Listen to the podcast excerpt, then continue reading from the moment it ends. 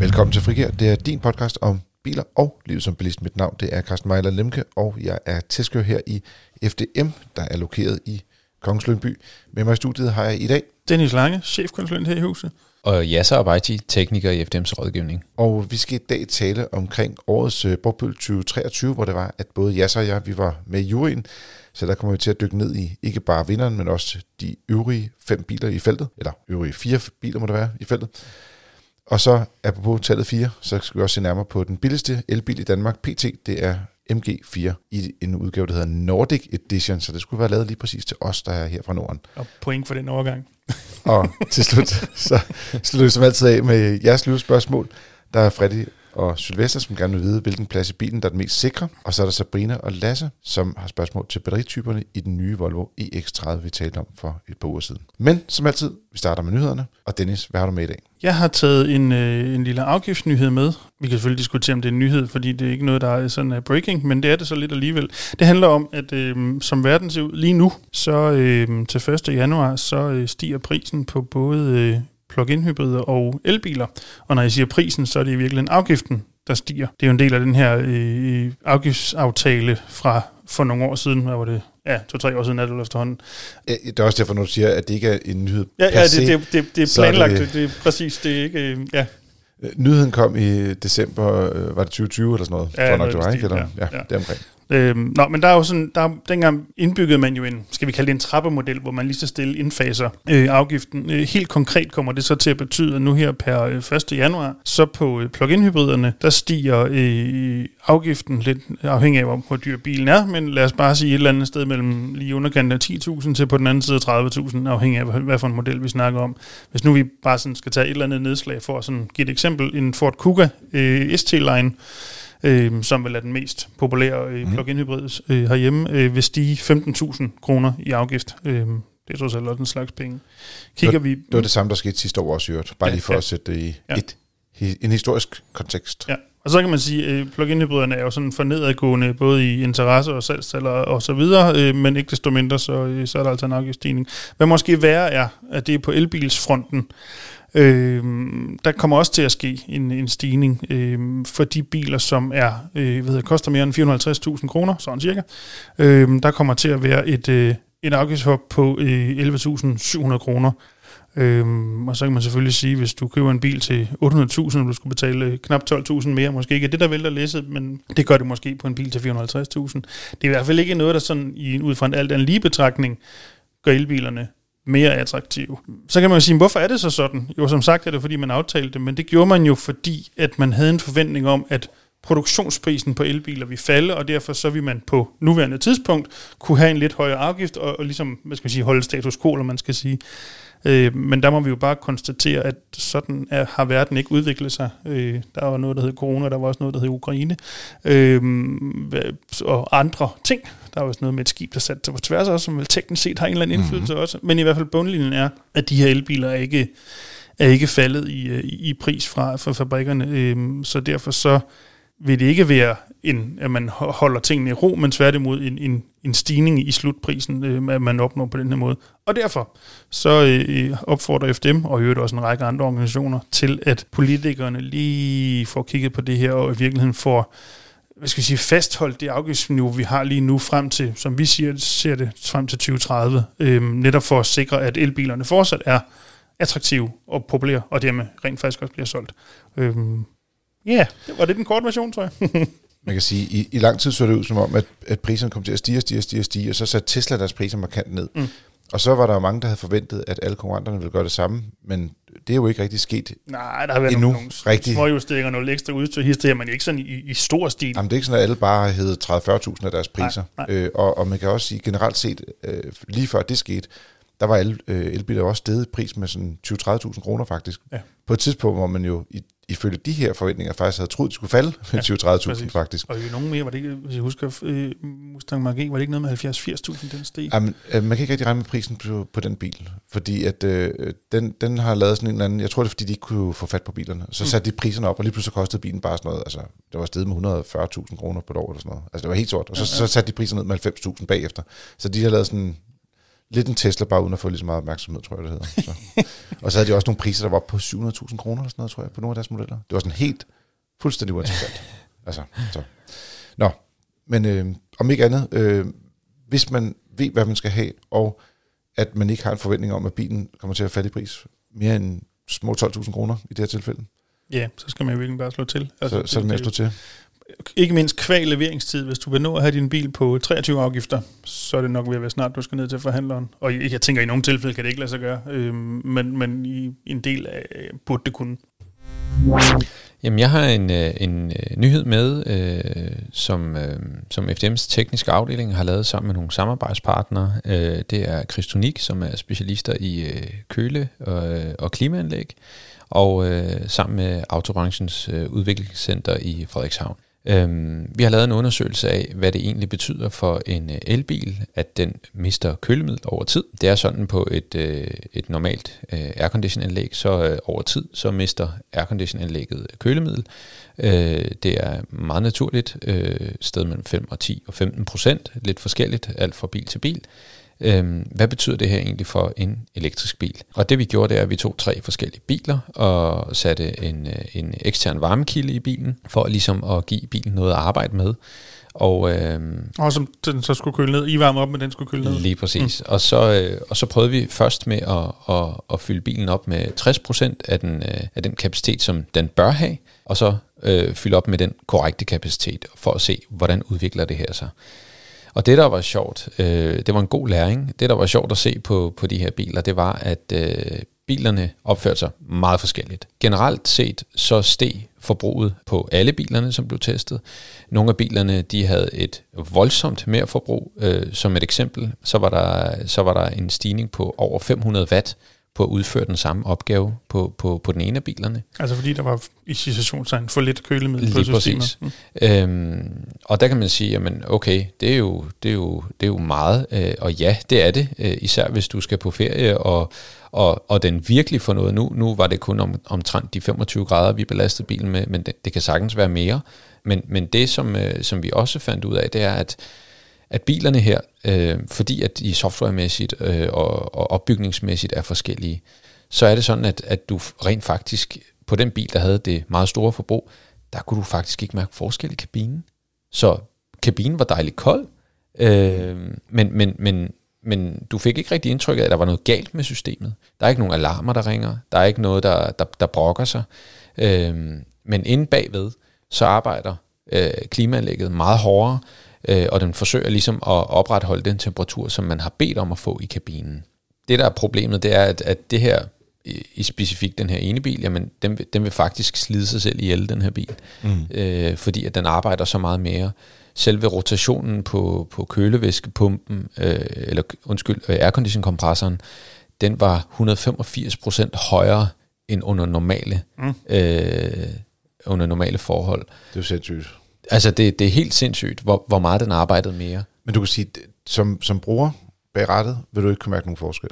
Intet overhovedet, lige, Intet. lige specifikt på den her bil. Ja, præcis. Så er der så en anden bil, som, som øh, ligesom siger, okay, men jeg kan slet ikke formå at køle den her kabine, så jeg skruer bare lidt ned for min, øh, for, for, for min effekt. Mm. Øh, og så kan man så sige, jamen så, så bliver kabinen så ikke kølet, men, men den arbejdede stadigvæk hårdere, så alle biler mm. Arbejdede hårdere for at forsøge at nedbringe kabinens temperatur.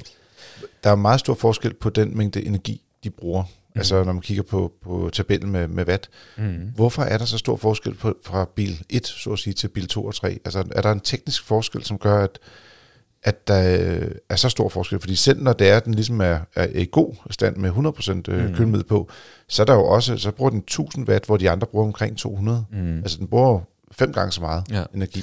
Jamen altså, det er jo, det er jo den måde, som, som softwaren ligesom er produceret for den, for den enkelte bil. Øh, at den ligesom siger, jamen, jeg har øh, den her kølekapacitet, jeg har det her øh, køleelement og så videre, så det er selve opbygningen af anlægget. Øh, og så når du, når du så siger til bilen, jamen jeg skal have x antal grader i kabinen, mm. eksempelvis 19 grader, øh, jamen så vil den så arbejde. Øh, og nogle gange så arbejder den rigtig, rigtig hårdt, øh, og andre biler, de har sådan en mere øh, afdæmpet måde at arbejde på, hvis man kan sige det sådan. Så software har rigtig meget at gøre her i, i, i det her. Øh, Men, men altså, bare lige for at sætte det i en kontekst. Mm. Hvis den bruger 1000 watt, det er jo 1 kilowatt per time, altså 1 kWh time per time, du kører. Det er jo ret meget energiforbrug, synes mm. jeg, altså når man kigger på det. Mm. Øh, det er det også. Altså, så det, det, er, det er jo også en bil, der i forvejen er lidt øh, øh, ikke så effektiv som de andre. Er det så, fordi den så ikke har øh, altså den sådan varmepumpefunktion, lignende, eller hvad? Der er jo lidt forskel på, hvordan aircondition virker, ikke? Altså man kan sige, at de her, alle de, alle de testede biler har varmepumpe. Øh, så, så, det, så det, det er forskellige grader af effektivitet i varmepumpe? Lige præcis. Det, det er forskellige grader af effektivitet på hele anlægget. Ja, undskyld, ja, på hele anlægget. Sorry. Så, så, så man kan sige, at, at det er en kombination af, øh, hvordan er anlægget øh, lavet i størrelse, og hvor, hvor store er de her elementer, og hvor stor er kompressoren, og hvor effektiv er kompressoren, og alle de her ting, som samlet set giver det her resultat. Mm. Men man kan sige, uanset hvilken af de her biler man, øh, man har, jamen, så vil der bare være et, et øget forbrug på, øh, på, på kompressoren og et højere slid af anlægget. Men hvad gør man ja så? Fordi du, hvis du ikke kan mærke det selv, hvordan ja. kan man så finde ud af det her? Det, det man kan gøre, det er, at man... Øh, Ringer til jasser. Nej, det, det, det kan man også. Det, det vi anbefaler, det er rent faktisk, at, at selvom der ikke er i øh, det originale service-schema, at der er en, en, en plan for, at det her anlæg skal serviceres, så anbefaler vi faktisk, at man mindst en gang hver anden år kører hen til øh, sin, øh, sit værksted og får anlægget øh, kontrolleret og eventuelt efterfyldt. Det vi, øh, det vi ved øh, fra de her biler, det er også, at, at når vi for eksempel øh, når vi for eksempel lynlader på bilerne, jamen så vil der i de biler, som bruger øh, airconditionsystemet til at køle batterierne, så arbejder klimaanlægget ekstremt hårdt mm. for at forsøge at få temperaturen ned i batteriet. Og det, der kan være konsekvensen af, at man ikke har et korrekt påfyldt anlæg, det kan være, at batteriet bliver for varmt, eller ikke, øh, eller, eller bilen skal arbejde hårdere, øh, og det kan betyde også, at, øh, at levetiden på batteriet bliver, bliver kortere, end, øh, end hvis det var optimalt påfyldt, det her klimaanlæg. Så der er mange aspekter i det her, og, og det, det, det, det egentlig handler om det her, det er, at vi ligesom vil gøre opmærksom på, at selvom fabrikanterne siger, at, at der ikke er noget, øh, I, I skal ikke være bange for det her, øh, så vil vi faktisk anbefale, at man øh, får det kontrolleret og får det, får det efterset. Altså, og, det, og det gælder vel stadigvæk også, af, af lidt nogle andre årsager, med så må sige, men, men for benzin- og dieselbiler, altså det er så hensyn til udelukkende AC-anlægget, men det er vel stadigvæk også, at det bør man få kigget efter eller serviceret. Jeg kan ikke huske, om det engang hver anden år, vi anbefaler det, det også. Det anbefaler vi også, kan man sige, men, men nu, nu er det sådan, at nu er AC-anlægget ikke kun et komfortsystem. Mm. Det her det er faktisk blevet en del af drivlinjen, og det er der, hvor at det bliver særlig vigtigt, for man kan sige, jamen, i, i gamle dage, der var, siger man, ja, men det virker ikke, og jeg får det bare påfyldt en gang imellem, mm. øh, og selvom det er øh, utæt og, og så videre, ikke?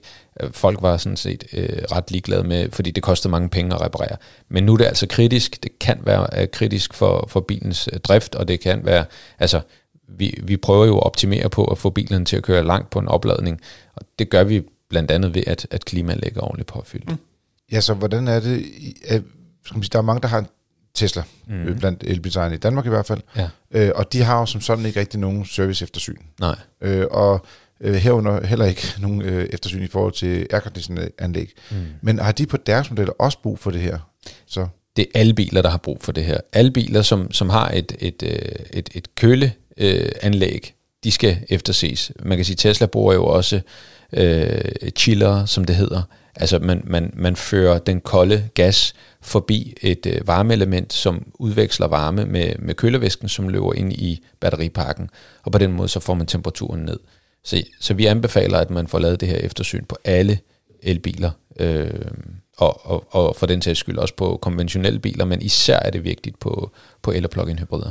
Altså, når man kigger på serviceintervaller på ja, de fleste andre biler end Tesla, mm. så er det jo typisk et etårs øh, service eftersyn eller et, et toårs service eftersyn, mm. som der er ikke nogen, der har tre år. Nej. Så er, er det så fordi, at man fra fabrikkernes side ikke har tjek af skal man sige, AC eller kølemiddel på bilen, eller tjekket anlægget, øh, hvad hedder sådan noget, aircondition-anlægget for den sags skyld?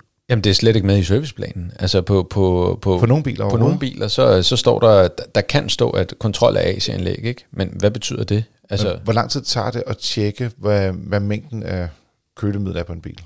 Der skal man faktisk have sit, øh, sit anlæg på. Der, der er sådan en klimastation, øh, og den sætter man på, og så, øh, så vil den lave en, øh, evakuering og, og trække det gamle kølemiddel af og se, hvor meget er der på. Det kan fx være 500 gram, og så øh, påfylder den så den mængde, som der mangler.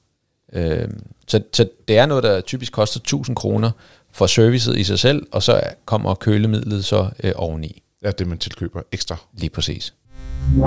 Min nyhed den her uge er vild, vanvittig og også meget fremtidsagtig. Øh, Porsche, de har ligesom tænkt, at... Øh, Jamen, jeg, jeg er glad for, at du gør det sådan fuldstændig underspil og diskret. Det synes jeg er. Jamen, det er, det er jo sindssygt.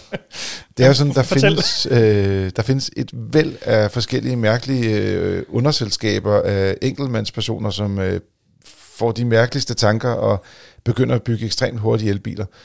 Men nu er Porsche også kommet på banen med det, der skal være skal man sige, afløseren for deres øh, Carrera GT, som jo er en øh, konceptbil, der blev vist frem i år 2000 i Paris. Jeg var til præsentationen dengang. Jeg fik også en lille V10-motor for, som et bevis for, at jeg var der. Uh, sejt.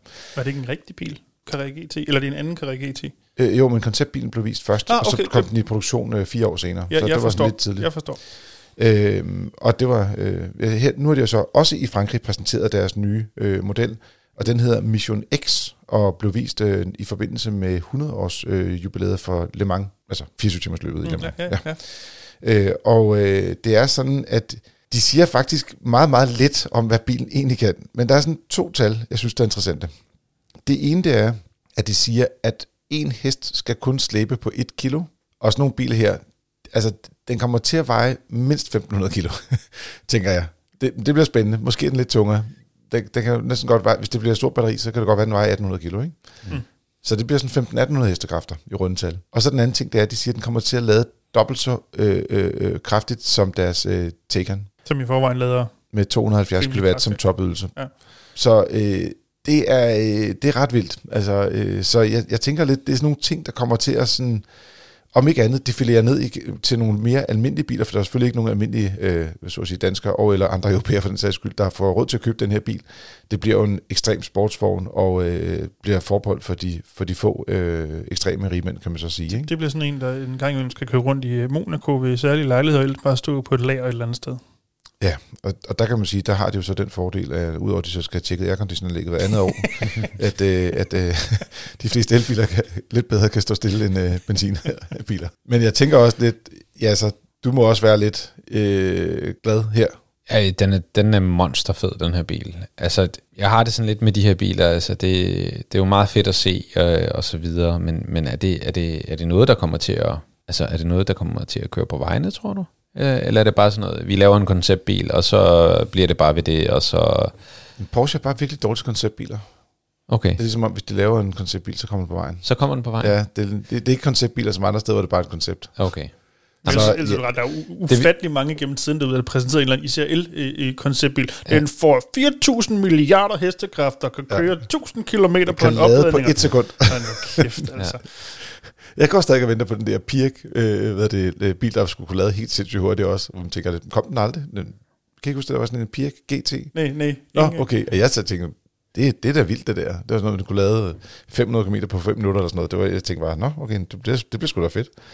Nå, men øh, om ikke andet, øh, det skal lige sige, den, de præsenterede den også i forbindelse med deres øh, 75 års jubilæum, øh, lige før Le Mans øh, i Suffenhausen, men øh, det var på Le Mans, den ligesom stod og shinede dernede, mm. og øh, de havde den øh, vist frem dernede også, øh, og det er ligesom der, hvor en stor del af arven for Porsche ligger jo i forbindelse med motorsport også. Mm.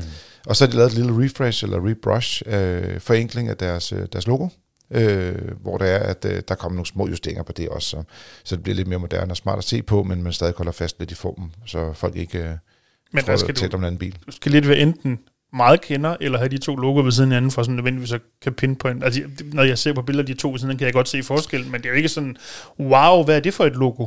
Mm. Nej. Øh, det, og det, det er detaljer, vi har hentet. Der er lidt, lidt, lidt, lidt tekstur i de forskellige felter i logoet, det er mest der, vi henter. Og så har vi skrevet Stuttgart. Mm. Ja, men det står der faktisk også på den i forvejen, ja. øh, men det er bare ikke markeret. Hvis du kigger på billedet meget, meget, meget tæt, så kan du se, at der rent faktisk er kryms henover øh, krymserier. Det, det har du ret i. Ja, så, så, så øh, var det mere, der er muligvis bare præget, og nu det, var så nu rent faktisk skrevet. Ja, præcis. Det er blevet lidt mere synligt igen, eller øh, nu siger jeg igen, fordi det har jo også ændret sig lidt over tid.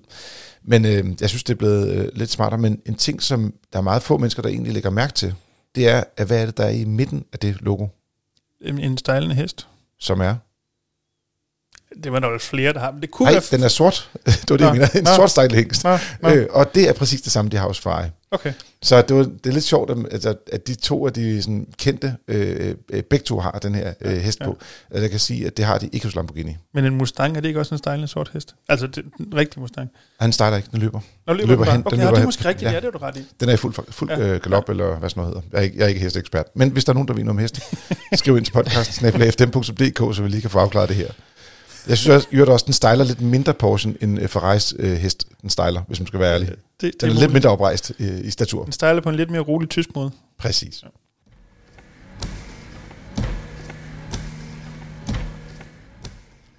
Nok om stejlende hængste. Nu skal vi over til noget mere jordnært. Vi skal over til årets brugtbil 2023, og øh, Jasser og jeg, vi har fået lov til at være med i juryen i et par år nu sammen. Mm. Og øh, for første gang nogensinde, da, da, så har vi fået lov til at, at få vores vilje. det er simpelthen Fedt. helt utræ, altså, nærmest eksalterisk lykkelig over, at det lykkedes den her gang. Det er faktisk ikke så vigtigt, hvilken bil der vandt, men det er, I fik lov at få jeres vilje. Det er det, der er det afgørende. Jamen, der, jeg tror, der var et år, hvor vi begge to havde sådan noget Yaris, øh, vær, øh, Toyota Yaris som det bedste køb, og den blev bare nummer 5. Altså, ja. der var ingen andre, der også synes, den var fed.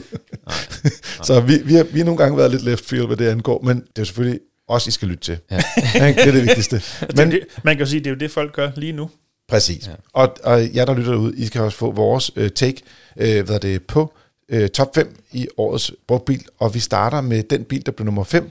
Det er en Peugeot 208, som vi faktisk allerede i, da vi løftede flien for finalfeltet, øh, hejlede ned. Mm. Det er en bil, man som udgangspunkt skal være med at købe, medmindre at man øh, har brug for en lille dieselbil, Mm. så kan man godt øh, vælge den. Men ellers, så vil jeg sige, det er en, øh, en bil, hvor en del af de brugte biler faktisk er benzinbiler, og det man befaler vi faktisk ikke, man køber. Nej. Så Så motoren kan stå i en meget kort historie. ja, altså det, kort, kort fortalt, øh, der er en tandrem i den her motor, som, øh, som kan begynde at smuldre, øh, og øh, så har den så det her olieforbrug, som, øh, som den er så kendt for. Øh, og det, det løber op i så mange penge, at, at det overstiger bilens værdi tit og ofte, og det kan ikke svare sig. Øh, og, og det synes jeg ikke øh, er noget, man kan være bekendt øh, og lade være med i, som, som vinder i hvert fald i årets brugtbil. Og hvis man hører mere til den historie, end jeg har sagt, så været 3-4 afsnit bagud eller sådan noget, der øh, fortalte de meget mere om det der. Mm. Ja. Der, der er selvfølgelig nogle øh, kulanceordninger, som kører i øh, op til, at bilerne er fem år gamle, lidt afhængig af, hvad for et af problemerne det er. Mm. Men det kræver også, at bilen er serviceret fuldstændig, altså øh, til punkt og prikke, det vil sige før øh, serviceintervallet ophører. Mm. Øh, og øh, ja, det gælder kun op til bilerne er fem år gamle, og de biler, vi så på her, altså øh, Peugeot'en, det var jo modeller, der gik fra 2012 til 2019, og der vil jeg bare sige, altså selv de nyeste ligger sådan lige på kanten, mm. af, der stadig vil være den her kulancemulighed, og så skal bilen være serviceret. Så derfor må jeg bare sige, det, det, er, ikke, det, er, ikke et, det er ikke et fedt brugtbilkøb. Nej, det er det ikke. Men væk med det lort, og så videre til noget, som rent faktisk er en OK-bil. øh, hvad er det? En bil, hvor det var, at øh, vores øh, kollega, tekniker Dan, han øh, sagde, øh, den fejl, vi finder, når vi laver brugtbiltest, det er primært stenslag for ruden. Mm. Og så må man sige, så er der ikke meget at skrive hjem om. Nej. Det er ikke sådan decideret bilens skyld, kan man sige. Jamen, det kan det sagtens være. Ja, der kan vel, jeg, jeg, hvad hedder det, aerodynamik, der gør, at der er en større tilbøjelighed. Ja, men, øh, men, ja. Øh, Alfa 156 havde også en kæmpe tilbøjelighed til stenslag, øh, hvad er det, og, og det var noget med vinklen på forruden. Ja, så, jeg kan øh, øh, fortælle min øh, øh, salighed, jeg sagt, Hyundai Veloster øh, havde også en øh, overrepræsenteret behov for at få et stenslag. så, så der var en negativ side ved den bil, altså. ja, fronten var lige ved sige. Ja. ja. Check. Men den bil, der taler om, det er Volkswagen T-Roc. Og ja, så jeg tænker lige, du får lov til at lige rante lidt på den konto også. Vi havde den øh, begge to med i vores top 3 i øvrigt. Yes, den var, den var med i top 3. Altså det er jo en... Øh, Nej, i vores top 3. ja, Ja, den officielle, eller nej, uofficielle. ja, ja. Altså det, det, var, det er faktisk en glimrende bil. Der, jeg har ikke øh, rigtig noget sådan negativt generelt at sige om modellen. Den, kan, altså, øh, interiøret er måske lidt billigt, øh, når man tænker på, hvad, hvad man ellers har i, i det her segment. Øh, men ellers rent teknisk, så synes jeg faktisk, det er en ganske glimrende bil. Øh, meget driftssikker, og, og folk er generelt glade for dem. det, det er sådan en rigtig god øh, pensionistbil, øh, hvor der er, der ikke er sindssygt god plads på bagsædet. Man sidder til gengæld virkelig, virkelig godt på forsædet, mm. og så har den stor bagagerum, så hvis man er sådan en type, der lige har et eller andet ja, lidt pladskrævende hobbyaktivitet, så går det godt. Men når vi siger lidt kedelig plads til kvalitet, så øh, synes jeg, det er nok det pæneste, du kan sige. Øh, fordi det er den, den mest tavlige folkevogn i lang tid. Øh, Det var også noget det, den virkelig fik hug for, dengang den kom frem, at, at det var Lige syv det. skridt ned ad stigen i forhold til, ja. hvad man var vant til fra Volkswagen side. Folkevognen havde i mange år sådan kørt op af at skulle have premiumkvalitet inde mm. i bilen, og det der lækre fornemmelse og sådan noget, men lige præcis T-Rock var, den, var en af de første, hvor det virkelig altså mm. var meget hårdt plastik rundt omkring. Personligt er jeg fuldstændig 100% ligeglad med sådan nogle ting. Mm. Men jeg kan bare se, at der er mange bilkøbere, som går op i det her med, øh, skal man sige, sådan noget, kvalitetsfornemmelse, kan man sige, i kabinen. Ikke? Jo. Øh, I virkeligheden, så øh, hvis man skal kigge på det ud fra sådan et miljøperspektiv, så hver gang, at du har blød plast, så er det fordi, du bruger øh, kemi til at blødgøre plastikken. Mm. Mm. Fordi plastik er jo ikke blødt mm. som udgangspunkt jo. Så øh, altså, miljømæssigt ville det være bedst, hvis man havde hård plast. Men ja, det ser ikke, måske ikke så pænt ud, og det siger en, lidt hård trumme trumme lyd, når man sidder mm. og, og dækker dækker i takt med musikken. som, som man jo gør. ja. Som man jo gør. Det gør man jo. Men er, der- er der mere på den? Ja, så, så Nej, det, det, det synes jeg ikke. Altså, der, er- den, den kommer i flere forskellige øh, motorvarianter, og man kan øh, sågar få den med virustræk og, og så videre. Ikke? Men altså, Og i cabriolet også, hvis vi virkelig skal. Øh. Ja, faktisk. ja, ja. Så, men det, det er ganske glimrende bil, så hvis man er i markedet øh, efter sådan en, så øh, thumbs up. Ja, det, det er en fin bil. Mm. Træeren, øh, den går til Volvo V60. Mm. Og øh, det er lidt sjovt, fordi der var, øh, vi havde alle bilerne samlet her ved FDM faktisk i forbindelse med, med Koring, og vi havde sådan en, en, en brugtbilens dag, som vi arrangerede sammen med, med Bilbasen øh, og, og FDM, øh, hvor vi var med til at lave den her Koring. Mm. Øh, og der var en af mine kolleger, øh, der var nede og stikke hovedet ind i den der V60 og sagde, hold da op en gammel bil. vedkommende, øh, vedkommende kører så også øh, Folkevogn ID4, øh, så øh, han er jo også i en, så at sige, en helt anden verden, øh, hvad det angår i interiørdesign. Men du kan stadig gå ned og købe selv samme V60 i en spritny app. Der er sikkert lige øh, justeret lidt hister her, men grundlæggende fuldstændig samme bil. Mm. Præcis. Ja. Ja. altså, og, øh, men jeg vil også sige, det er jo en relativt ny bil, den kom i 2018, øh, og, og jeg havde den faktisk på min skal man sige, øh, fem kandidater til at blive, øh, ja, til at komme med i finalfeltet i hvert fald. Mm. Jeg synes, det er sådan et godt sted at, at gå ind og, og købe brugt bil. Hvis du skal have noget brugt, så skal du have noget, du ikke kan få nyt. Øh, og her der kan du for det første kan du få en dieselmotor, hvis du virkelig har behov for det. Det kan du ikke få længere fra ny af. Øh, og, og den anden ting, det er, at øh, du, du får skal du sige, den der store, det store værditab, der er kommet på de brugte biler, gør, at du måske for en 300-400.000 kroner kan få en virkelig lækker bil, faktisk. Mm. Det gør så også gældende for BMW og Mercedes og Audi og sådan noget. Mm. Men, men Volvo er en ret god eksponent for det, og jeg synes, den der V60 er en ret fed bil. Det er en super fed bil. Jeg er helt enig. Altså kvalitetsfornemmelsen i bilen, og, og, og altså, også da vi havde den op i luften, og, og du åbner motelmen og sådan noget, du kan se, der er, kreds, der er kredset for tingene. Ikke? Altså det er ikke, det, det er ikke sparet særlig meget, og det, det er det, du betaler for. Det er den her øh, øh, høje kvalitet. Men der er jo, altså, jeg synes, det er virkelig en fed pointe det der, fordi der er jo så meget mere gods i lige præcis V60'eren. Den er mm. bygget Volvo øh, old school, altså fashion, ikke? Altså, mm. det er virkelig en rigtig en Volvo Volvo, den her bil, mm. ikke? Mm. Ja, så du var jo sådan lidt loren ved den, før vi rent faktisk havde den inde. Ja. Det var et stykke tid, siden du har været i nærheden af en, mm. men du var også ude at køre i den, og hvordan var din oplevelse af at køre V60? Jamen altså, jeg synes, den kører super godt, og, og, og altså, en, en gør, som en Volvo skal gøre. Øhm, men, men jeg vil sige, i det her felt, så var, der, så var det sådan, at, at når man også kigger på prisen, Mm. øh, og ser på, jamen, hvor meget mere bil får jeg for, lad os bare sige 100.000 mere, ikke? Og så synes jeg ikke, det var, jeg synes ikke, det var de penge værd, øh, personligt. Så den røg ned af din liste, faktisk? Den røg ned af min liste, ja. Øh, jeg husker den mere komfortabel og mere lækker, Mm. og så når jeg, da jeg kom i tanke om, hvor meget mere den koster, så synes jeg ikke, at, at den var så lækker alligevel. Øhm, så så ja, ja, det, det, det er ikke for at tale bilen ned, men, men, øh, men, men jeg synes bare, når man skal betale 100.000 mere, så skal det kunne retfærdiggøres på en eller anden måde. Og det synes jeg ikke, at jeg kunne her. Jeg, jeg synes, jeg havde jo øh, chancen, eller sådan noget for den bil, som var en del af kåringen. Jeg ved godt, det ikke er kun den bil, der har vundet, men det er jo sådan en hele øh, Volvo V60. Men den konkrete, I havde inde, mm. øh, I skulle have hjælp til noget foto, der skulle flyttes nogle biler. Ja. Øh, jeg, havde, jeg synes, det er en lækker bil, og jeg synes, det er en flot bil. Mm. Jeg havde en lille smule fornemmelse, da jeg sad i den, at det var en bil, og det kan sagtens være den helt konkret, at den havde kørt sindssygt mange kilometer. Og, altså, den var ikke slidt i stykker, men den var også brugt. Det, det var den fornemmelse, jeg sad mm. med. Altså, det, det havde været en sælger, der havde kørt øh, fra København til Skagen øh, en milliard gange. Det var sådan den fornemmelse, jeg, jeg sad med. Øhm, men det kan sagtens kun være den bil, og det kan også bare være mig, der var tosset. Det kan også bare være det der med, at, at den, den er jo sådan lidt altmodisk i måden, den er designet på i Ja, ja, ja, ja. Altså, Og- er- og- der er en stor er skærm, men, men det er også det, ikke? Altså, Ja, og den er sådan relativt moderne, kan man Ja, sige. Ikke? Øh, Men, men derudover, så er, er det jo sådan lidt en gammel bil at kigge på. Ikke? Til gengæld sæderne. Åh, Ja. kan man sidder helt sindssygt godt, de sæder. Ikke?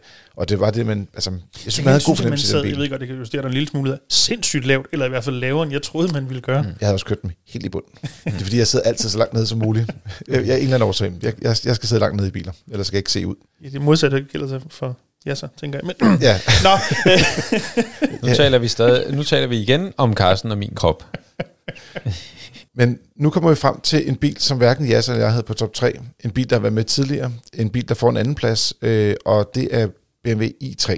Mm. En elbil øh, med batterier fra 20 til 40 kWh. Det giver en rækkevidde fra ingenting til en lille smule. Og øh, hvad er det, jeg, jeg må sige, øh, jeg har altid elsket den bil. Virkelig, altså sådan, nu, hvis man siger, 10 ikoniske biler, jeg skulle have i min drømme drømmegarage, så vil den stå der. Jeg synes bare ikke, det er årets brugtbil. Altså, Mm hvordan har du det, Jasser? Fordi at, øh, jeg ved også, du har lidt et øh, primært kærlighedsforhold til den bil. Ja, jeg synes, det er en mega fed bil. Og nu snakker vi lige før om, øh, om plastfornemmelse og, og kvalitetsfornemmelse osv. Og, og nu er jeg ikke ekspert på hverken plastik eller, eller bambus. Men, men det har man jo øh, valgt at producere den her bil af en masse genbrugsmaterialer. Og det kan man altså ikke mærke i kabinen. Der er ikke noget, hvor du tænker, det her det er billigt, eller det her det er noget skrammel. Øh, ej, nej, det, det er super lækkert. super lækkert ja. interiør, og kvalitetsfornemmelsen er meget høj, synes jeg, i den her bil. Og den, den er BMW. Altså, det, det er... Når, når, du, når du kører i bilen, og, og Den kører fedt. den kører super fedt. Og, og jeg synes også, og jeg synes, den er øh, speciel at se på, på den fede måde. Øh, lige i starten, der tænkte jeg, hvad, hvad er det her for noget? Jeg havde, den, jeg havde det sådan lidt ligesom med A2'eren, Audi A2, hvis I kan Mhm. huske den. Ja. Der tænkte jeg, hvad, hvad er det for noget, man har lavet? Men den er stadig grim. øh, Uh, what? ja, ja, den her, den her, Til Poul, det giver det ret i. den her til gengæld. Du synes bare, den er kedelig, fordi den ligger i en folkevogn. Nej, nej, nej, nej, det er A2 er ikke kedeligt, men sat mig ikke køre. Ja. Øh, men den her til gengæld, den, den, den voksede øh, på mig, og, og jeg synes, den var, øh, den var, det, var det, det, det er en fed bil, og, og det er også en, jeg selv godt kunne tænke mig. Men jeg synes bare, at når, når det er årets brugt bil, så vil jeg hellere have, at det er en bil, man kan vælge i, i flere varianter, fordi den her, den er sådan meget niche, øh, mm. og det er en elbil. Og det er jo ikke sådan, brugtbilsmarkedet er. Jeg vil også bare sige, det, det, den kom frem, og den, øh, den viste en vej, og den bragte nogle drømme på sådan en anderledes måde, end Tesla gjorde jo. Øh, hvad er det? Og, og hele det her koncept, de har med, at, at bilen er altså, øh, øh, så genanvendelig også, altså ikke nok med, at de også har brugt øh, genbrugsmaterialer, men der er også mange, altså stort set det hele kan genanvendes i bilen. Det er jo sådan en kæmpe økotank omkring det at bygge en bil, som de også har tænkt ind i den her i3. Så den er jo sådan faktisk en konceptbil, mm. der er blevet produceret i virkeligheden. Og det er jo meget sjældent, man ser det. Øh, kommer der måske også den der Porsche, vi taler om tidligere senere, men, men det her, det var noget, Der som... går nogle øhm, år, før den del af feltet i årets brugtbil. Porsche. Øh, Ja, øh, og på, øh, jeg tror aldrig, fordi at den, den kommer også til at være markant dyrere end i træerne, jo, hvis man kigger på den, har jo faktisk været relativt fornuftigt prissat, prissat ikke, kan man sige, i markedet. Ja. Jeg synes bare, at rækkevidden er simpelthen for kort til, at man kan rigtig anbefale den. Ja, jeg altså jeg har jo kørt en, en del kilometer i en BMW i3, eller ikke i en konkret, men i flere øh, BMW i3, kvæg, at de jo i, i mange år var øh, i ryggraden i Drive Now, det der hedder Share Now nu om dagen, Mm. mm. delebilstjenesten øh, i, i København i hvert fald. Øh, jeg har altid syntes, det er en super fed bil. Jeg har kun to forbehold mod den. Det ene er, for jeg har ofte kigget på den også, når sådan man sidder og kigger på brugte biler og for sjov og så videre, man skulle skifte bil nummer to, hvad ved jeg. I for, den relativt begrænsede rækkevidde i forhold til prisen på brugtbilsmarkedet, synes jeg simpelthen ikke hænger sammen. De, de er for dyre, mm. til mig i hvert fald. Mm.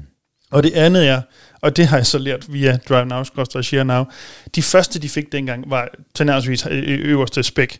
Så fik Ah. de en sending 2, som absolut ikke var det. Som var det mest skrabede, man kunne forestille sig med, I ved sådan, hvor der er plastikindsatsen til den rigtige store skærm, men den faktiske skærm fylder Ja. kun sådan en fjerdedel af det, og så Lille der, begynder den at være sørgelig, når vi sådan er helt ned i de skrabe udgaver. Men hvis vi ser bort fra det, så, så absolut stadig fed bil. Altså, hvis man går og skal man sige, har en drøm om at have en elbil, man kan bruge til noget så at sige, transport over korte afstande, Ja, man vil godt have en bil, kan som skiller sig helt vildt ud. Ja.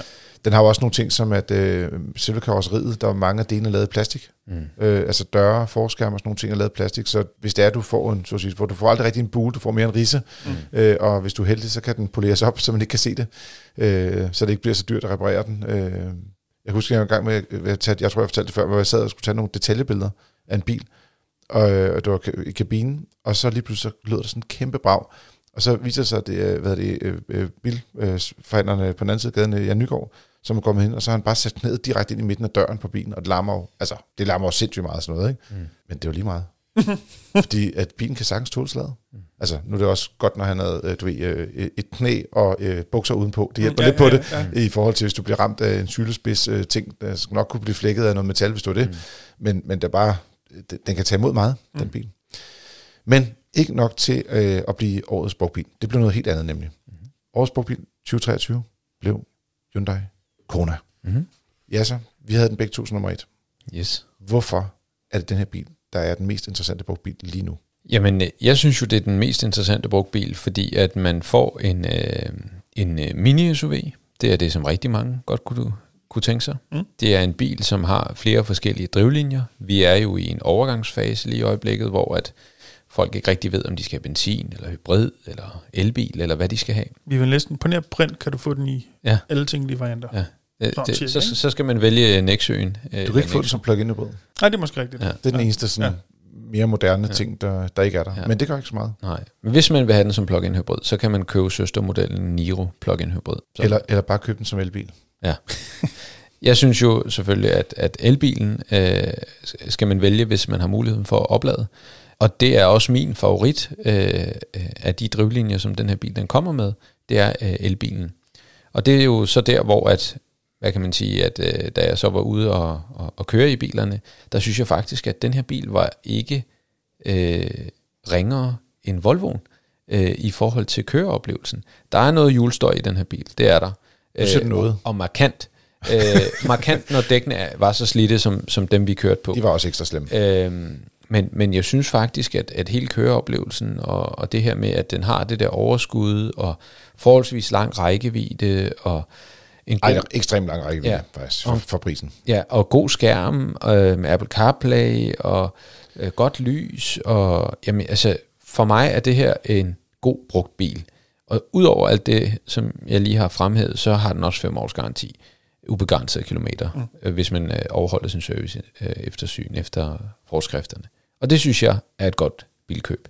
Det var vel også dengang, den kom for, jeg kan faktisk ikke huske, 17, kan det passe, tror jeg nok. Ja, 17 Øhm. stykker afhængig af, hvad for en variant det er. Det var jo, bevares, det var en, en, en trone, den havde i forholdsvis kort tid, men det var jo den første elbil, som du kunne købe for nogenlunde almindelige penge med en ret god rækkevidde. Mm. Altså det var den, der lidt var første skridt i, jeg er tæt på at kalde det moderne elbiler. Mm. Jamen, vi havde den med til årets, øh, årets bil i Danmark dengang, Mm. og øh, jeg fik så øh, lov til at komme op og hente den op i Norge, og det gav så også mulighed for, at vi kunne lave en, en test af bilen. Ikke? Mm. Og da jeg havde kørt den tur, altså nu lader den jo ikke ekstremt hurtigt, men det gør egentlig ikke så meget. Det var mere det med, at rækkevidden var så helt vildt lang. Altså, at man, men det pludselig så tænker jeg bare, gud, det der med elbiler, det kan faktisk godt virke. Altså, Ja. indtil da havde det altid været, altså udover Teslaen, som var ekstremt dyre, så alle de andre biler, det var ligesom i3, eller øh, enten var nogle virkelig skodbiler, eller også så var det nogle rigtig lækre biler, men de havde det til fælles, at de havde ingen rækkevidde. Ja, det var sådan noget, et eller andet sted med 120 og 250, det var sådan, Ja, sådan niveauet dengang, ikke? Max, sådan cirka. Ja, ja præcis. Øh, og lige pludselig kom der en bil, der kunne køre langt. Altså, Mm. den kører øh, altså på motorvej øh, 300, 350 km øh, uden problemer. Mm. Øh, hvis du lå og kørte blandet kørsel, der havde sådan en, en rækkeviddemåling, som vi havde dengang, der hed sådan en tredjedel bykørsel, en tredjedel øh, landevej og en tredjedel motorvej. Mm. Det var konaen, der, der ødelagde den test. Mm. Fordi at jeg kørte 485 km. Jeg ved ikke, om du kan forestille dig, at, at en tredjedel af det skal du køre med 30 km i timen i gennemsnit inde i byen. Hvor lang tid det tager. Ja. Det tog så lang tid at sige, det her, der er aldrig nogen, der kommer til at være ked af at have sådan en her til hverdag. Mm. De kommer til at kunne lade den op derhjemme, og så bliver de glade. Man skal lige være opmærksom på lidt med faserne øh, Opladning. i forhold til opladning. Apropos ja. opladning. Øh, Den her bil, den kommer jo i, i 17-ish, øh, 17-18 stykker. Ja, jeg tror, elbilen er vist, i hvert fald i 18. Ja, og, og, og lige i starten der, jamen så blev de her biler produceret til overalt i verden, øh, og det betyder, at man ikke lige havde tænkt på, at vi danskere godt kunne tænke os at lade hurtigt. Øh, så de kom øh, med en etfaset øh, onboard charger, altså laderen, indbygget mm. lader. Og, og herhjemme må vi ikke belaste øh, en fase med mere end 16 ampere. Det vil sige, at vi kan maks få 3,6 kW ud på den her ene fase.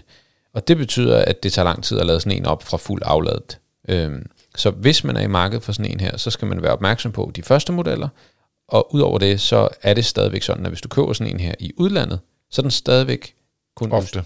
ofte Ja. ja. øh, udstyret med, med et faset ladning. Mm. Så det skal man lige være opmærksom på. Og så er der sådan noget som sædevarme og retvarme og varmepumpe og så videre. Jamen det, det har de ikke behov for sydpå, og derfor så er det heller ikke noget, man betaler ekstra for sydpå. Øhm, men, men en del af de her biler bliver importeret, så det skal man lige være opmærksom på. Hvis vi lige skal runde elbilsdelen af, øh, fordi der er som sagt også andre versioner af den, Mm. så øh, skal man være opmærksom på, at den findes med to batterier. Der er et stort og et lille, øh, mm. bliver lige på hovedet, 69 og, øh, undskyld, 39 og 64, 64. 64 var det, ja, Ja. kilowatt-timer. Øh, og den lille har en, også efter, skal man sige, den, den store blev opgraderet til trefaset øh, opladning, har også kun et faset opladning, mm. øh, selv i de nyere udgaver. Øh, der kom så tilkøb det for, jeg mener, det var 5.000 kroner, skulle du få trefaset opladning. Det var ikke så mange, der gjorde det. Mm. Men man skal lige gå ned og kigge på, på ladestikket på dem, øh, på selve bilen, og så se, om, om den kan lade på tre faser, fordi det gør altså lidt, øh, om, om man øh, skal bruge øh, usædvanligt. Øh, det er jo næsten øh, hvad, hvad er sådan noget 15-20 timer på at lade bilen op, eller du kan lade den op i løbet af natten. Ikke? Det gør en kæmpe hvordan, nu forskel. spørger jeg simpelthen fuldstændig helt oprigtigt, og sikkert også hjernedødt dumt. Hvordan ser man det på stikket, om det er et fase eller tre faser? Jamen, jeg tror, altså, jeg, det nemmeste er simpelthen at spørge jer så. Nej, hvad er det? Nej, det, når man kigger ind på selve øh, ladestikken, så er det jo sådan, at der, der både er i toppen det, man kalder type 2-stikket, Ja. og så nederst er der sådan to øh, sådan kæmpe, øh, skal man sige, det er selve DC-stikket til hurtigladning, der er sådan to kæmpe poler nede i bunden. Ja. Men, men i virkeligheden skal der bare være, være sådan nogle pinde i dem alle sammen. Okay. Og hvis det ikke er en trefaset, så er der, mangler der pinde i de to nederste af det, øv, af det øverste stik, bare lige for at gøre det forvirrende. Ja, Øh, det, der hedder type 2-stik. Ja. Der skal være fuld plade. Der skal være, der skal være ben i alle, alle, alle indgange, kan man sige. Så, så, så, så der skal være stik i alle, øh, i alle syv ben på type 2-stikket, Ja. ja. og, og så er der så det- store DC-stik. som ligger nede i bunden. Mhm. Man kan også opleve på andre biler, at der er tofaset opladning, Mm. øh, og så er, der, så er det ene af de to ben nede i bunden, der så er væk. Mm, så kan man genkende det på den måde. Men udover at den findes som elbil, og det er jo øh, øh, et, et rigtig godt bud, øh, ja, så, så synes jeg jo, at det der også gør den her interessant, øh, det er netop, at den findes som benzinbil. Og øh, priserne er faktisk ret fornuftige. Øh, udstyrsniveauet er ligesom på elbilen også meget højt generelt set. Mm. Og øh, jeg synes faktisk, at motoren fungerer fint. Det, det er typisk en 1 liters motor med 100 heste. Øh, manuel gearkasse støjer fra hjulene som helt sindssygt, ligesom det gør i elbilen. Af en eller anden årsag kan de koreanerne ikke finde ud af at fjerne det. Jeg har også haft et par selv. Det finder man ud af, at det, det kan de bare ikke. Det er de ikke gode til. Men når man ser bort fra dækstøjen, så er det jo faktisk nogle virkelig velkørende biler, og udstyrsniveauet er højt, og pladsen i forhold til klassen er god, og jeg synes bare, man får rigtig meget bil for pengene. Altså, øh, og så er den der garanti, der bare hele tiden ligger om bagved, og så bare sige, hvis du køber en tre år gammel brugt bil, så er der stadig to års garanti, hvis bilen er blevet serviceret efter forskrifterne. Mm. Altså, det was not to like. Ja, det giver en tryghed. Men fra noget, som er godt, til noget, som er faktisk noget rigtig lort. Nu er det tid til at snakke om den billigste elbil i Danmark. MG4 Nordic Edition. Man kan umiddelbart sige, der er mange ting ved den her bil, som er godt, men så er der også en enkelt ting, som er decideret forfærdeligt. Kun én. Der er måske lidt mere end en, men der er især en. der, der er især en ting, som er helt øh, vanvittig. Så jeg starter med en lille historie. Jeg var på vej et sted hen. Der sidder en kollega ved siden af mig. Jeg fortæller ham, at den her bil den har nogle køreassistenter, hvor den kan sidde og styre bilen på vejen. Den er ikke så god til det, det vidste jeg godt. Først så viser jeg, at vi kan køre ud i rabatten, uden at bilen, altså bilen kører sådan, følger vejen, og lige pludselig drejer den sådan til højre og kører ud i rabatten, og så slipper den den der styrehjælp. Mm. Så siger jeg, og så redder jeg bilen, og vi undgår at øh, køre galt øh, ud på en mark, og så siger jeg, prøv at se, det kan den ikke finde ud af. Øh, plus, den startede så med at sende os ud over øh, sidelinjen, så at sige. Så går der 200 meter, så gør den det samme, men i stedet for at køre ud i rabatten, så drejer den så over i modsat øh, kørende vognbane, hvor der kører en bus. Selvfølgelig. Den drejer bilen til venstre, vi kører direkte mod bussen, og så stopper den med at styre. Igen, af hensyn til min kollega, drejer apparatet, Og lidt dig selv også, tænker jeg. Altså, Ah, jeg okay, sådan, tænke. Jeg var også tættere på bussen, vil jeg sige.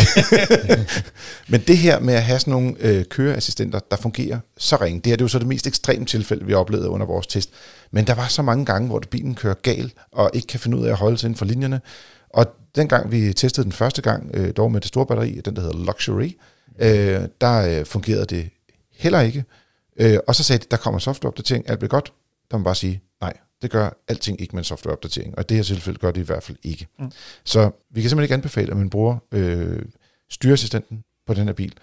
Og jeg vil også sige, selv at den adaptive farpilot er faktisk heller ikke specielt god. Den laver fantomopbremsninger og har en underlig måde at moderere øh, bremsekraften, når den kommer op mod en, en forankørende bil, så at sige. Når man ligger og kører i trafikken, du kører måske 130 på motorvejen, der, der er en, der er trukket ud, en lastbil eller en bil, der kører 110, så skal den jo bremse, mm. og så vender den, vender, venter den simpelthen bare til ret sent, og så hugbremser den lige først. Bare lige sådan, man siger, okay, nu skal du lige vågne, kammerat, eller så, hvad? Så, den er altså mere sådan nødbremse end en adaptiv farpilot. Ja, men altså, den holder jo afstand og sådan ja, nogle jo, ting. Jo, jo, men, men... Ja. Men det er bare lidt den der, i stedet for, altså, den kan jo se den for helvede. Altså, hvorfor kører den ikke bare stille og roligt? Altså, ja, ja. Øh, øh, det skal jo være en, en, en aflastning som chauffør, og ikke en stressfaktor, som det er her. Præcis. Men jeg kan så sige, at med alle de selvkørende biler, hvor det er, at øh, folk de begynder at falde i søvn, så gør man det i hvert fald ikke i den her bil. Det kan du så sige for. Altså, du, du er virkelig på. Ikke? Og hvis du gør, så er det sidste, du gør. Du er ved at dø hele tiden, så du skal hele tiden redde dig selv. Ja. Så, nå. Men jeg tænker, Carsten, kan du ikke... Øh, du er ikke så meget behov nok for at fortælle, hvad MG4 er, det har vi i hvert fald også snakket om før, men nu er det så en Nordic Edition.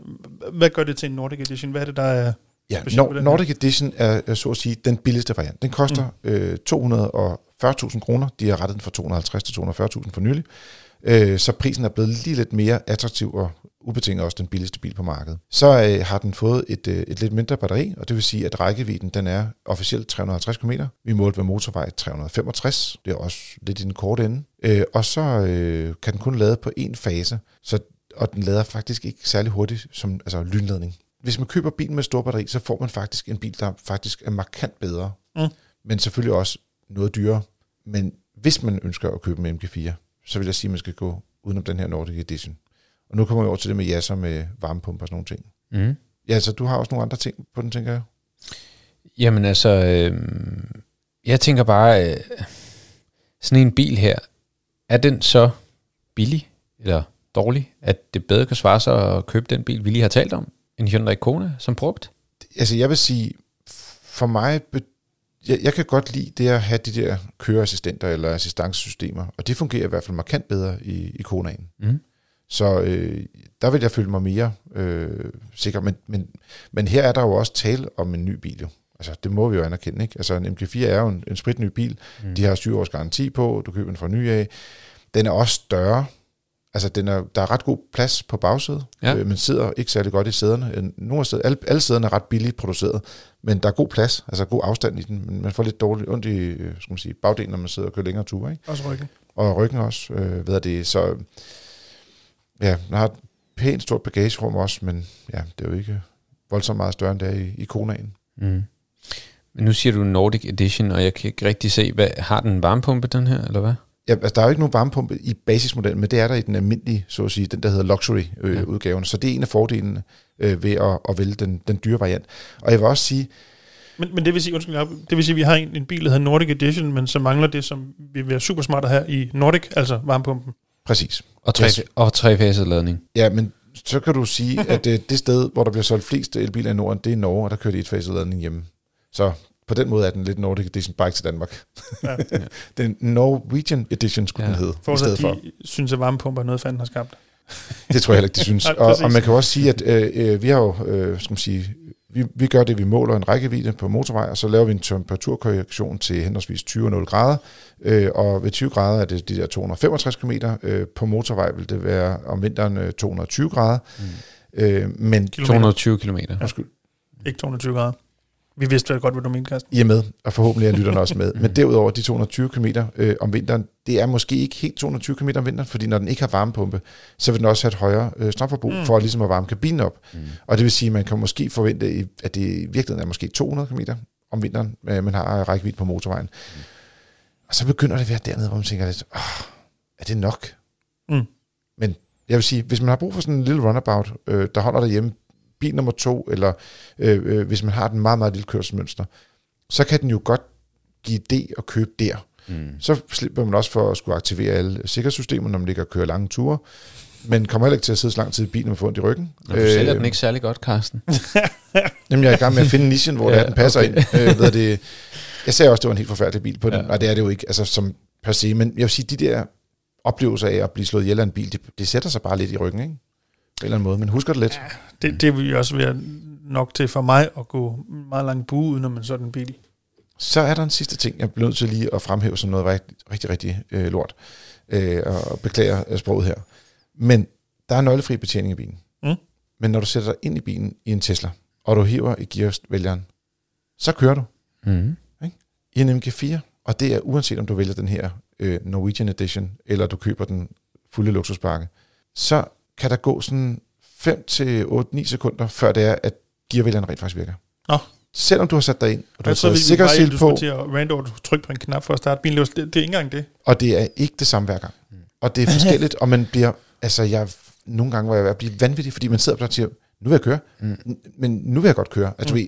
hvis du kommer ud og sætter dig i en bil, så skal man køre jo. Ja, jo, jo. Jamen, jeg, jeg, har, jeg har faktisk den samme oplevelse, Carsten, det er rigtigt. Og også det der med, skal man træde hårdt på bremsen, eller skal vi træde endnu hårdere på bremsen? Det har jeg også prøvet. Ja. Og, og, og, og prøvet alle mulige mærkelige ting. Ja. Altså, øh, Ja. ja. primært øh, at vente et halvt minut, det hjalp ret godt. Mm.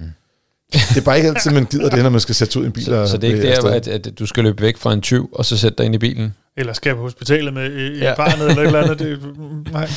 Ja, men man når lige at, at, at, at få en øh, blodprop selv i mellemtiden i hvert fald. Det er 100 procent. Så jeg vil sige, den får en 60-stjernet øh, vurdering, og øh, det er lige det, vi kan øh, skrue os op til i det her tilfælde. Øh, det er primært for dem, der, der har brug for en elbil, som ikke er for dyr i indkøb. Øh, den øh, kommer også til at have en ret god øh, økonomi, øh, beregning så at sige. Mm. Øh, den er kun beregnet for folk, der ikke kører for langt, øh, og som ikke har brug for øh, assistancesystemer, øh, men som bare gerne vil have en elbil med en lang garanti. Nu er det tid til jeres spørgsmål. Som lytter kan du skrive ind på podcast og det har Freddy og Sylvester gjort.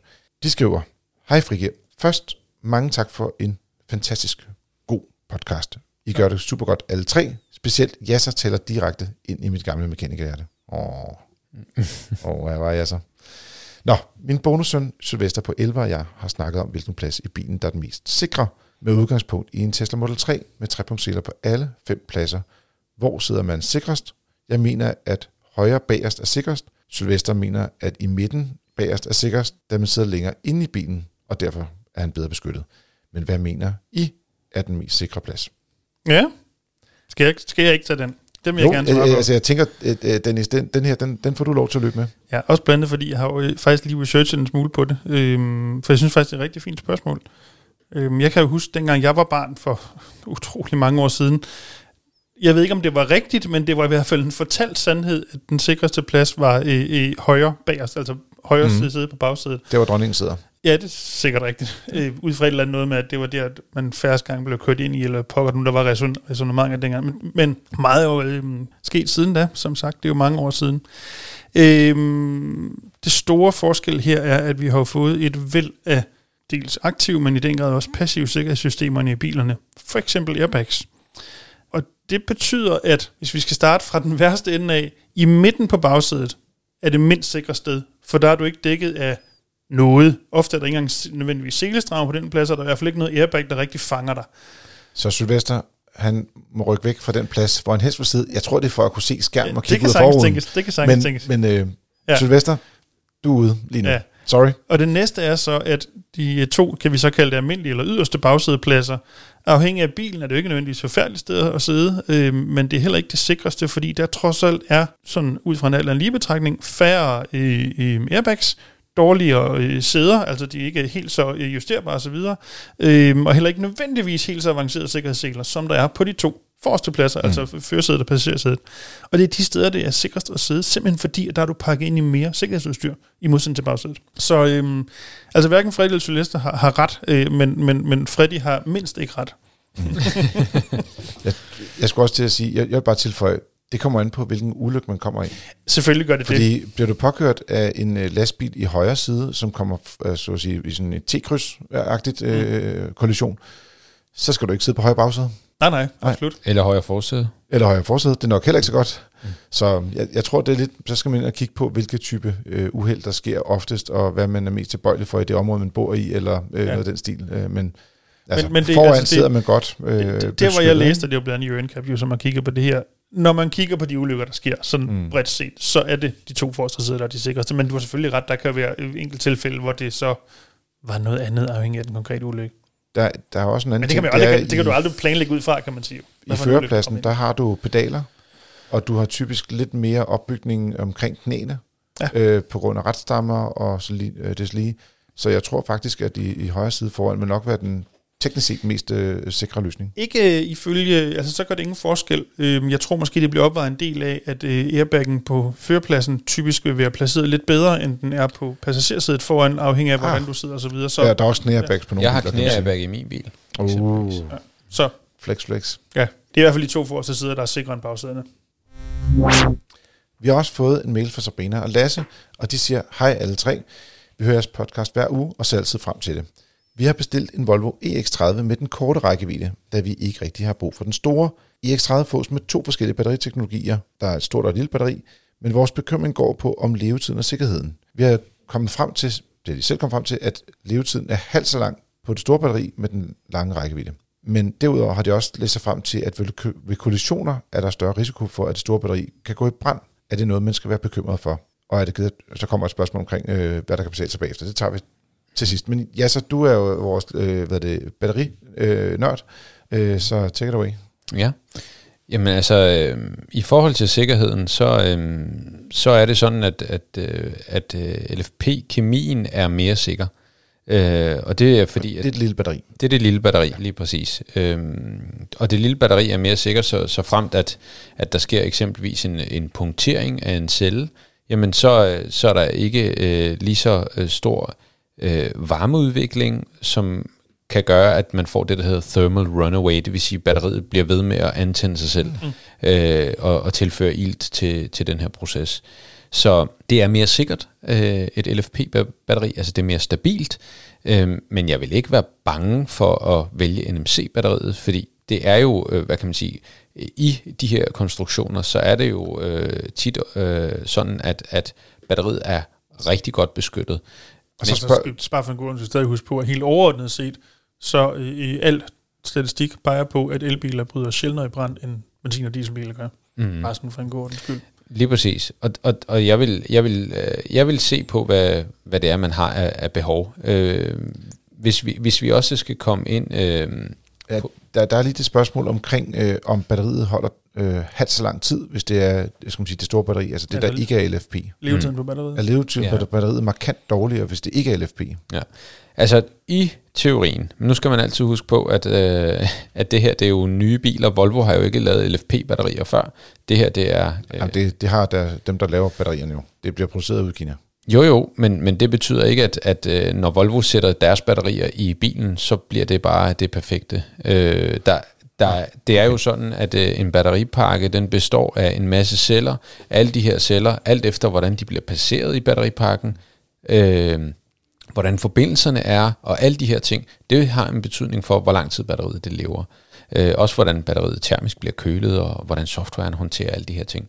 Så, så, men hvis vi kigger på cellerne på celleniveau, øh, og sammenligner cellerne, så, øh, så er det sådan, at, at et LFP-batteri typisk har øh, 3-4.000 cykluser, det vil sige fra fuld opladning til fuld afladning, hvor en NMC-celle øh, måske kun er ja, omtrent de 1200-1500 cykluser.